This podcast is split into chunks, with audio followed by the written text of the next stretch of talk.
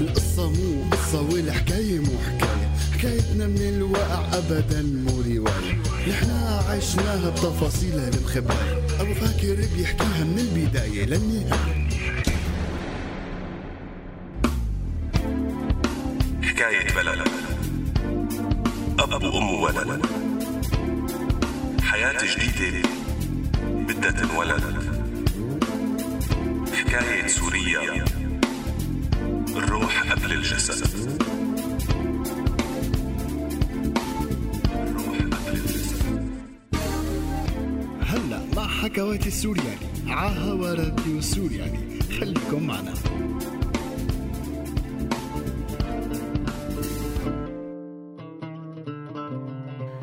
يسعد لي أوقاتكم أخواتي السورياليين الغوالي. والله اشتقت لكم يعني صحيح كنت عم طلع عليكم بغير محلات بس والله الدردشة معكم بحكواتي السوريالي بتبقى غير نكهة.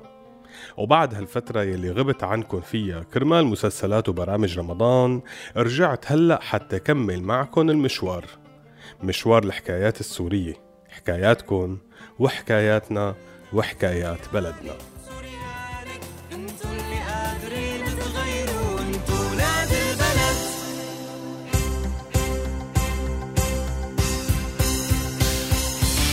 وش الموت حملنا الصرخة سلاح رسمي وغنية وصوت لا ترجع الأفراح. وش الموت حملنا الصرخة سلاح رسمي وغنية وصوت لا ترجع الأفراح. قصص كتير مخباي فيها بتكمل الحكاية لنرجع كل الحقوق ونحقق منها الغاية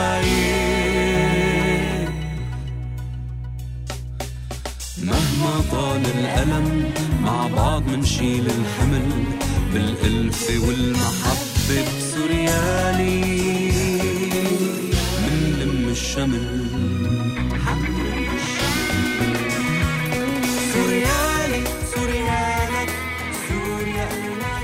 من فترة كنت قاعد أنا ومجموعة من الأصدقاء عم ندردش ونأرجل وطبعا كل واحد فينا ماسك موبايله بإيده. عين على الشاشة وعين على يلي عم يحكي. وغالبا العينتين على الشاشة ونسيانين يلي عم يحكي. وعم نتصفح ونقلب بهالبرامج. شي فيسبوك شي واتساب شي فايبر وغيرها من هالحشكولات يلي دخلت حياتنا وصارت شريكتنا بتنفسنا وهمساتنا. بيقوم واحد من الشباب بيقول لي لك أبو فاكر أبو فاكر أيوة. أبو فاكر لك دخلك مو هذا عبود الرفيقه فرجيني لشوف. إيه والله هذا عبود. إيه. مو على أساس عايش بالخليج ومستقر اموره ماشي هني؟ هيك بعرف.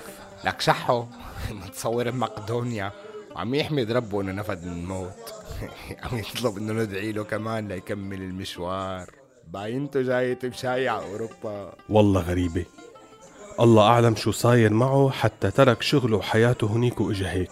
إيه مبينة عمي أبو فاكر. مبينة. دقت عينهم كل جماعة الخليج دقت عينهم علينا. مفكرين عايشين بالجنة هون بأوروبا وعم نقطف اليوروات من على الشجر وهي يورو لك عمي أبو فاكر رو رو شبنا لك ما عرفانين قديش عم نتعذب ونتعب وندوق المر بهالغربة لك عمي أبو فاكر ما حدا بيعرف ظروف التاني. بعدين مو انت بزماناتك كنت تقول انه يلي بالخليج عايشين ومرتاحين وعم يلموا المصاري من الطرقات. يا ريت تصح لك فيزا لهونيك مشان تلم معون وهي قلب الدولاب وصرت عم تقطف انت المصاري وهن حاسدينك. لك على شو بدهم يحسدونا؟ آه اللي بس فهمني فهمني على شو بدهم يحسدونا. فهمني على شو بدهم يحسدونا؟ على البردات اللي بيقصوا المسمار ولا على الناس العنصرية اللي هون ما بيحبونا ولا على اللغة العجيبة اللي بدنا نتعلمها بعد العمر. لك يجوا يشوفوا هالحياة اللي عايشينها هون يجوا يشوفوا. لك يا أبو فاكر بلد ما بنعرف فيها حدا ولا حدا شايلنا من أرضنا أصلا؟ أنت حدا شايلك من أرضك؟ لا. إيه أنا عم أقول لك. الله يعيننا على حياتنا لك. اللي بيعرف بيعرف واللي ما بيعرف شو بيقول. بيقول كف عدس لك ابو فاكر؟ بيقول كف عدس. يا عيني عليك. يلي ما بيعرف بيقول كف عدس. بقى طول بالك ولا تستبق الأمور وتطلق أحكام على العالم وأنت ما بتعرف شو ظروفها. ومثل ما أنت إلك ظرفك يلي خلاك تسافر وتغير حياتك وكتير من الناس ما بتعرفه كمان غيرك له ظروفه يلي مو بالضرورة إنك تعرفها. خدني بحلمك لحظة وحدة خدني.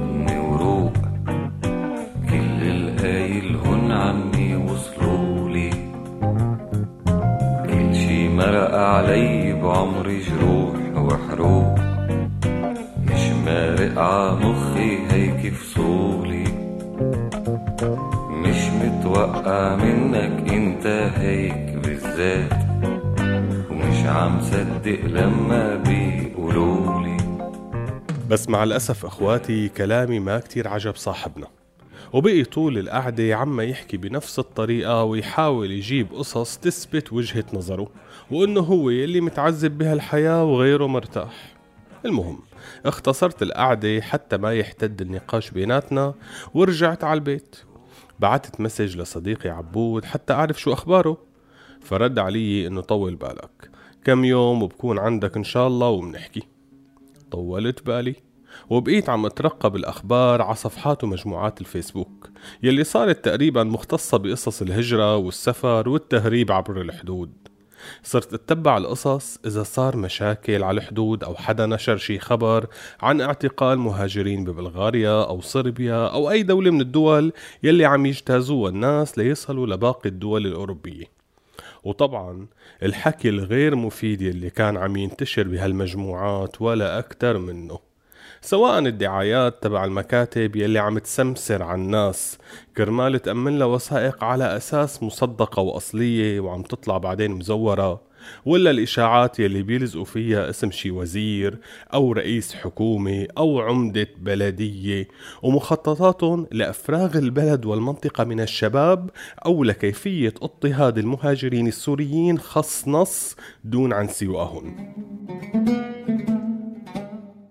تقولوا كأنه يلي عم يكتب هالأخبار عنده اطلاع على المراسلات السرية لحكومات العالم ومكاتب الأجانب في أوروبا.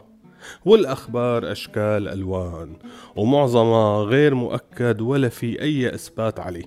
بس مجرد ناس عم تكتب يلي بيخطر على بالها لتتسلى أو تلعب بأعصاب الناس وتستغل حاجتهم لأشي يتعلقوا فيها. الله يكون بالعون شو صارت القصص مشربكة وضاعت البوصلة عند الناس. المهم أسبوعين زمان بتصلني رسالة من صديقي بخبرني إنه وصل بالسلامة على بيت أخوه. بس بده كم يوم يرتاح فيهم لأنه ما عاد قادر يمشي من الفقافيل يلي طلعت برجليه بسبب المشي الطويل والمستمر عبر البلاد يلي قطعه. وجع مفاصل وجع ظهر وغيره. فقلت له ولا يهمك. المهم إنك وصلت بالسلامة وما صار لك شي على الطريق. بس ترتاح منلتقى والتقينا وكان حديث طويل. ذكريات وقصص كتيرة حكيناها بعد غياب سنين عن بعض. حكينا عن البلد والناس عن الثورة والنظام عن استراتيجيات احتواء أزمة الطاقة بالعالم. ما خلينا موضوع يعتب علينا إلا حكينا فيه. وأنا بيناتنا أخواتي عم أحكي معه بس ببالي سؤال إنه أخي ليش إجيت؟ بس محروج أسأله إياه. يعني إذا هو ما حكى مو حلوة طجه يا. بس بتعرفوني قد ما طولت بالي بتبقى حوصليتي ضيقة. إيه ما قدرت ما أطرق السؤال بالأخير وقول له إنه يعني أنا بعرف إنه حياتك مستقرة وعين الله عليك. شو يلي خلاك تترك الخليج وتجي لهون وتعرض حالك لمخاطر التهريب؟ أكيد ما أنك طمعان بهالكم يورو تبع المساعدات. قام اطلع فيي وابتسم ابتسامة بتحمل بقلبها دمعة وقال لي اطلب لنا نفس أرجيلة تاني حتى أحكي لك عرواق ولبين ما توصل الأرجيلة إخواتي حنروح فاصل صغير ونرجع لكم. انطروني ما بتأخر عليكم. روح خبر عني وقول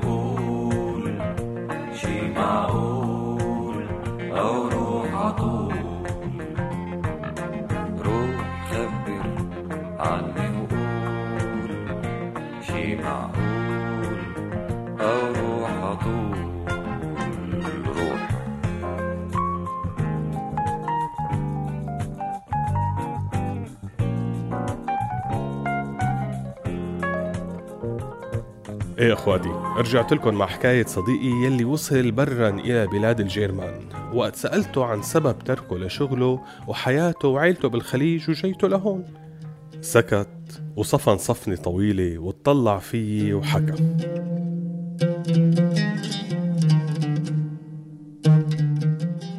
حكالي كيف بعد كل هالسنين وبعد ما صار عنده ولدين وحياته كانت ماشية قدر حماه إنه ينزع له عيشته ويبعده عن مرته وولاده. لأنه من الأساس هو ما كان موافق على هالجوازة ولا رضيان فيها. بس وقتها قبل على مضض لأنه بنته وحيدة وغالية عليه وما قدر يزعلها. بس نطر سنين حتى قدر يغير عقل البنت ويقنعها إنه عبود غير مناسب إلها. والحياة معه صعبة ولازم هي تشوف حياتها بعيد عنه. ومثل ما بتعرف هن مواطنين وأنا مقيم. يعني إقامتي بكفالتهم يعني بيقدر بلحظة إنه يلغي لي إياها ويسفرني. بس هو كان أسوأ لأنه بعد ما لغالي الإقامة وطالع بحقي أمر تسفير سرق لي جواز السفر وخباه. وبدون جواز كيف بدهم يسفروني؟ اعتبروني مخالف ومتجاوز للقانون ومقيم بشكل غير شرعي. فحبسوني ليحققوا معي ويعرفوا وين جواز السفر وشو ساويت فيه. معلومك هلأ صرنا دائما موضع شبهات بأي بلد من البلاد العربية الشقيقة. ولولا وجود محامي شاطر بعرفه هنيك وصحبة معه. قدر بعد محاولات كتيرة يوصل لتسوية مع حماي ويسترجع الجواز بشرط إني طلق بنته وسافر وما أرجع ابدا. وقال لك كنت لهلأ محبوس عندهم وما حدا بيعرف عني شي. ومثل ما بتعرف أنا ما في أرجع على سوريا لأني مطلوب. فما كان في حل غير السفر لتركيا ومن هني كمل الطريق لهون لعند أخي. حتى ظبط إقامة وشوف كيف في لاقي حل وجيب ولادي لهون. أحسن ما يربوا بعيد عني ويزرعوا بقلبهم كرهي وأخسرون.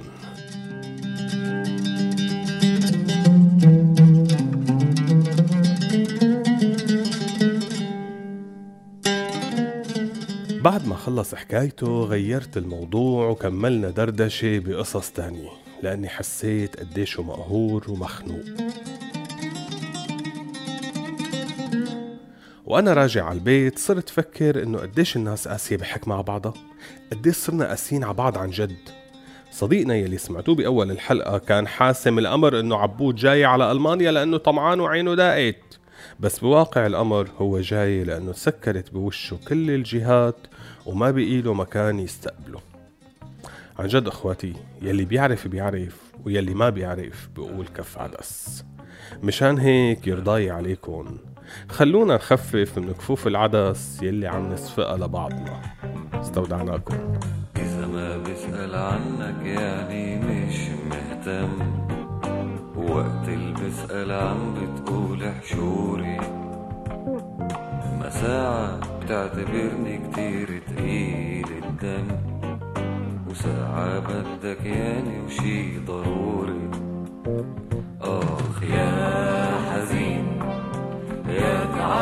Gosh.